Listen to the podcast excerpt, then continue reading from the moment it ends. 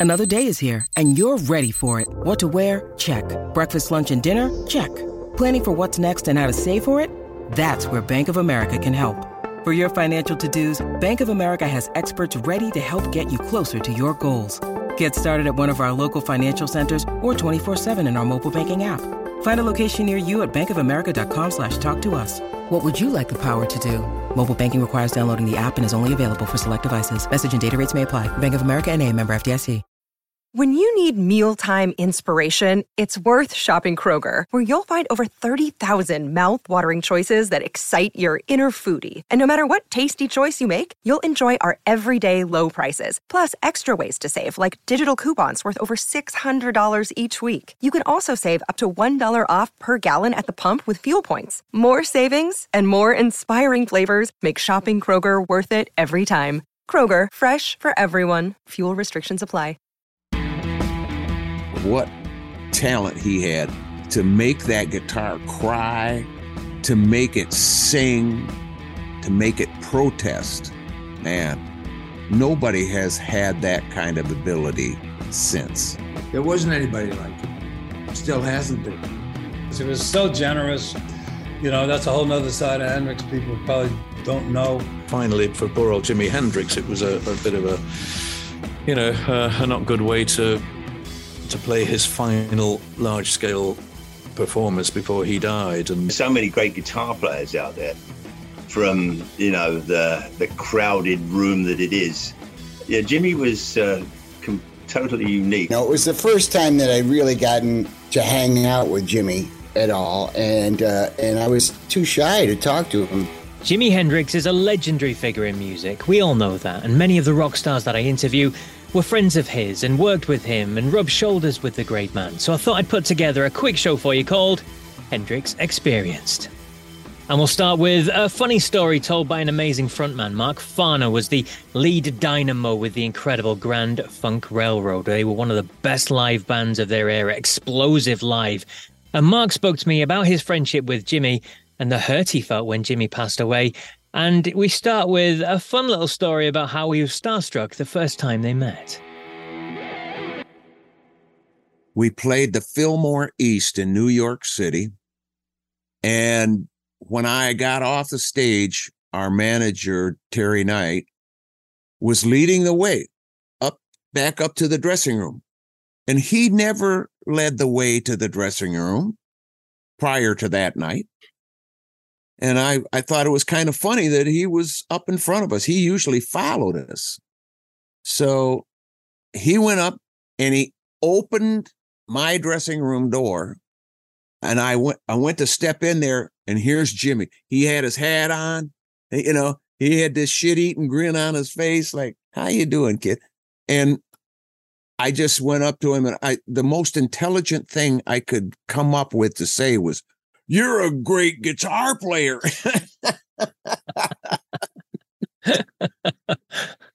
oh, but I I got to know him after that. We had been on several festivals together and we hung out and talked and and we didn't talk music. We just talked life.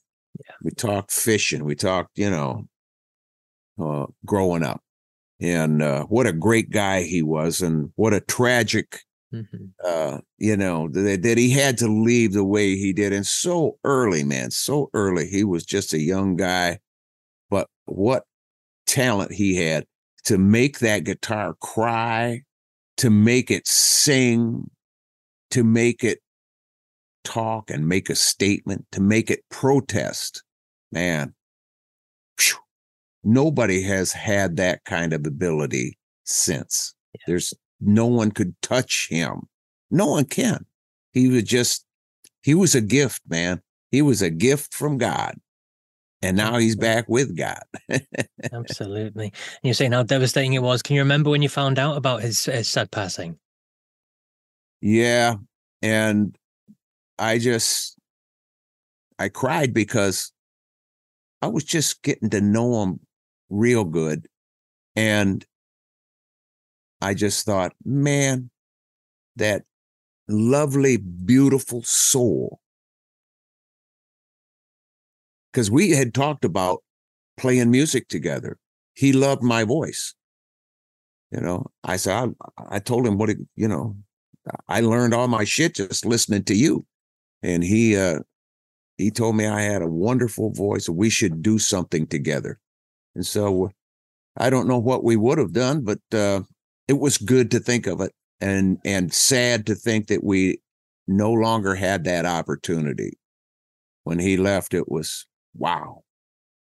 Wow, I couldn't even believe it. I, I had a hard time uh, just letting go of him. Next up, we'll hear from someone who auditioned to be Jimi's drummer, Roger Earl from Foghat, you know, Slow Ride and all that. Anyway, Roger was known by Jimi's manager, Chas Chandler, and was asked to visit London to try out to be part of his band. We were playing at a, it was a lunchtime. It was a club called um, Birdland, just off Piccadilly Circus. And Jimi came up to a couple of people in line. He came up to me and started talking to me about some of the songs he'd written the night before, and uh, really cool guy. I, I eventually got up to play with him, and he started playing. He had a Marshall stack, and he started playing. I really couldn't quite come to terms with his music to start off with. um, then he uh, he played. Uh, to the best of my recollection, he played he played like a slow blues, and then I could I could do that. I could do that. Uh, he played a, a Chuck Berry song. I could do that. Um, then I think he played a few other things, and he was very generous with his time. I probably played for about forty minutes, I think, but um, the drummer he picked was the one. Mitch Mitchell was uh, mm-hmm. incredible in that band. Um, he played some brilliant stuff. He played some stuff, and I'm going. I remember listening to the album when it first came out myself, and uh, my friend Dave, who was a bass player in the first band I was in, we'd sit and listen to Jimi's first album. I go, "Did you hear what he just did then?" And Dave would say, "Yeah, what was that?" I said, "I don't know. I was talking about the drummer." He said, "Well, I was talking about the." Oh, it was um, no. Jimi was um, he was. Uh, you know, I think in the world of like we're in, when so many people, there's so many great guitar players out there to stand out yeah from you know the the crowded room that it is. Yeah, Jimi was uh, com- totally unique. Next up, let's hear from Mark Stein from Vanilla Fudge, huge band in the '60s. They took Led Zeppelin across America for their first US tour, and in 1968 they toured with Jimi Hendrix too. Now, during this, Mark and Jimi struck up a really good friendship, and Mark recalls what it was like being out on the road with Jimi. It was like a circus on the road. I mean, Hendrix hit the road. He must have had. A, it seemed like he had a thousand people around him. It was like it was like Barnum and Bailey, you know, on the road all the time. All kinds of colors and clothes and guys mm-hmm. and women oh, and everybody, yeah. You know, just taking advantage of the guy because he was so generous. You know, that's a whole nother side of Hendrix people probably don't know. Uh, but uh, it, it was amazing. Uh, here we here we were opening for uh, opening for the greatest uh, you know rock star of the time, Jimi Hendrix Experience, and I got to know Jimi and Noel Redding, and Noel and I became friends, and and uh, Mitch Mitchell, who I always thought was one of the greatest, you know, progressive, you know, rock jazz rock drummers of, of his era, and uh, it was so cool just being a part of that uh, as well. You know, I used to hang out with Jimi after the show. We'd, you know, we'd, we'd have a drink. We, we'd, we'd have a pizza. it was just like a couple of cats from New York then, you know. But it was really, uh, it was nice. It was really nice. And he loved the fudge. He, he used to call me the fox. He used to stand on the side of the stage. and I used to sit on this uh, padded swivel chair and I used to swivel around on the B3 and I'd come and get to the front of the on the downbeat. My hair would just sit down, and you say, "You look like a fox." And I watch him, and you look like I'm going to call you the fox. so that was my nickname. That's what he gave me. You know, this is what I'm recalling. And uh and didn't you yeah. get to hear um, Electric no, Ladyland no, before it. anybody else heard it as well? Didn't you get to hear Electric Ladyland before everyone else?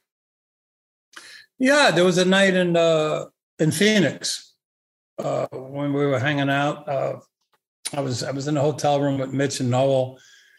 Um, it was the wee hours in the morning, and Jimi comes strolling in with these acetates, which uh, were like copies of. It was like a demo before mm-hmm. the actual records were pressed, so you can so you can hear how that how the actual production was going to sound on vinyl. You couldn't play it more than maybe two or three times before it lost generations. But he had a brand new one with him, and he was excited to play it. So it was Electric Ladyland, and he had this little. Well, we had this record player with the left and right speaker like hooked up to the side, you know, and he played it, and here we are listening to the Gods Made Love and the rest of that record, and I, I was just like, just a, it was just a knockout night. Hearing that guitar like panning from left to right. I mean, I'm going back 55 years, yeah, mate, you know. but uh I still remember that, like uh well, almost like it was yesterday. Wow. Pretty crazy. And I didn't realize the the importance of that moment until I'm talking to you now and over the last few years uh, to to have experienced that. And someone that got to experience what it was like being in the studio with Jimi was another good friend of his, Rock and Roll Hall of Famer Dave Mason. Dave played on some of his big hits, as he explains. All along the Watchtower, and, and you performed on that song with him, didn't you? Uh, I played acoustic guitar on that and uh, sang on Crosstown Traffic. I did some other tracks with him, playing sitar and bass, but I have I really have no idea what happened to him. uh, so, um, but yeah, I spent some good time with him. I mean, he was amazing. Yeah, absolutely. So, how did all that come about with All Along the Watchtower then? Uh, we just heard the new uh, Bob Dylan album um, uh, that was that was out. Somebody had a copy um, one afternoon, and I guess uh, something struck Jimi about it. And a few days, I think it was just maybe a few days later, we were. Um, I found myself in the studio with him, him and Mitch, just mm. the three of us that's cut that track. and what sort of experience was that being in the studio with Jimi Hendrix? I mean, it must be incredible. What do you think? Absolutely. And then the first time you heard the song and you were as you were recording it, did you feel the the, the, the, the quality of the song and how good it was going to be and, and what a hit it was going to be? Well, who knows how big a hit something's going to be, but yes, obviously it was um, uh, it was something unique and special. So something was going to happen with it. And Hendrix was just such, you know, there was there wasn't anybody like him. Still hasn't been. Next up, let's hear from a crazy festival. Isle of Wight, 1970, an even bigger crowd than Woodstock, an incredible lineup of acts to play. But people have broken down fences to get in, and bands weren't getting paid. It all went a bit crazy. Now, on that bill, along with Jimi Hendrix, was Jethro Tull, and the band's lead man, the leader, the front man, singer, flautist, however you wish to describe him, Ian Anderson. He's going to talk us through what happened backstage between the two bands at what turned out to be Jimi's last big scale festival appearance. Looking back on it, it, it um, you tend to look at look at it, you know, with a sense of amusement. But I mean, some people were getting quite upset, you know, and um, I can imagine that um, finally for poor old Jimi Hendrix, it was a, a bit of a, you know, a not good way to to play his final large scale performance before he died, and um, he uh, he he had to close the show and he didn't he didn't want to go on last and, and, I I definitely didn't want to go on last. And his road crew were trying to set up their equipment before us um so to try and get on before us. And um and we had rather less equipment and and uh, managed to get our amps and things on the stage plugged in red lights on and we just went out and did it you know. So poor old Jimi had to wait and close the show after all and um, and by that time, of course, it was about two o'clock in the morning or something when he went on. I mean, it was the audience was just knackered. They'd had enough. They they weren't in the great mood. They just wanted to hear "Hey Joe" and Purple Haze and go home.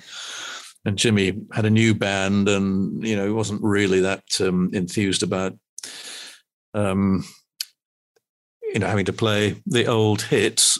Um, but that that was the crowd pleaser that was expected. Next up, let's hear from a fun guy. This is Blue Oyster Cult drummer Albert Bouchard. He was part of the house band at the Steve Paul scene, and he tells the story of a crazy night and one of his biggest regrets when Jimi Hendrix and Ringo Starr both rocked up to the venue when he was playing at the same time. This on this particular night, Ringo, well, first Jimi Hendrix comes in. He goes to the far side of the room and, with uh, like uh, a bunch of girls and one guy, and, and uh, you know about four girls. It's like, oh, he's got it like that. and then Ringo comes in with, I think, just a couple people, and he sits at the other side of the club. So the house manager, Ted Slatus, comes up to me and says, "Hey, um, uh, why don't you go over and tell Ringo that it's, uh, you know, Jimi is going to jam later and uh, tell Ringo that it's okay for, for him to play your kit. And I said, Oh, okay. It'd be awesome. so I went over and I said, Ringo, I, you know, I, I've, I've admired you. I think you, you know, I emulate you and all this other stuff. And, uh, and I'd be honored if you play my kit because I know that Jimi is going to play, uh, is going to jam. And Ringo said, "No, I, I think I'm going to be a spectator tonight. That's that's what I want to do." And I said, "Okay, okay." And I, you know, and then I looked over and I was like, "Oh, should I ask him? Oh, that's going to seem so forward." And you know, uh, maybe the next time. You know, it was the first time that I really gotten, you know, you know, uh, to hang out with Jimi you know, at all. And uh, and I was too shy to talk to him to be to be perfectly honest. Now the next time he came to the uh, to uh, Steve Paul's scene, we all talked to him, and and Eric Bloom, who had the van, got to go out in the van and smoke pot with him. so Eric got Eric got closer to Jimi than I did. Yeah. So, uh, but it, I always thought that you know he would be around. I mean, that was that was the whole thing. Uh, you know, I thought, well, I'll, you know, once he knows me better, uh, you know, he'll know. You know, I'm not just some jerk coming and say, "Hey, I want to play drums with you." You know. So, but it never happened. So. Well, I do hope you've enjoyed those clips. Classic rock stars talking about the legend that is Jimi Hendrix. Check out all the rest of those interviews with those guys talking about their careers. You'll find some incredible stories on there. Take a look back through the Vintage Rock Pod channel and you'll find hundreds of them to enjoy. But that's it for me then this week. Next week's big interview show is with another brilliant guest. Let me just tell you that now. You won't be disappointed. So until then, take care.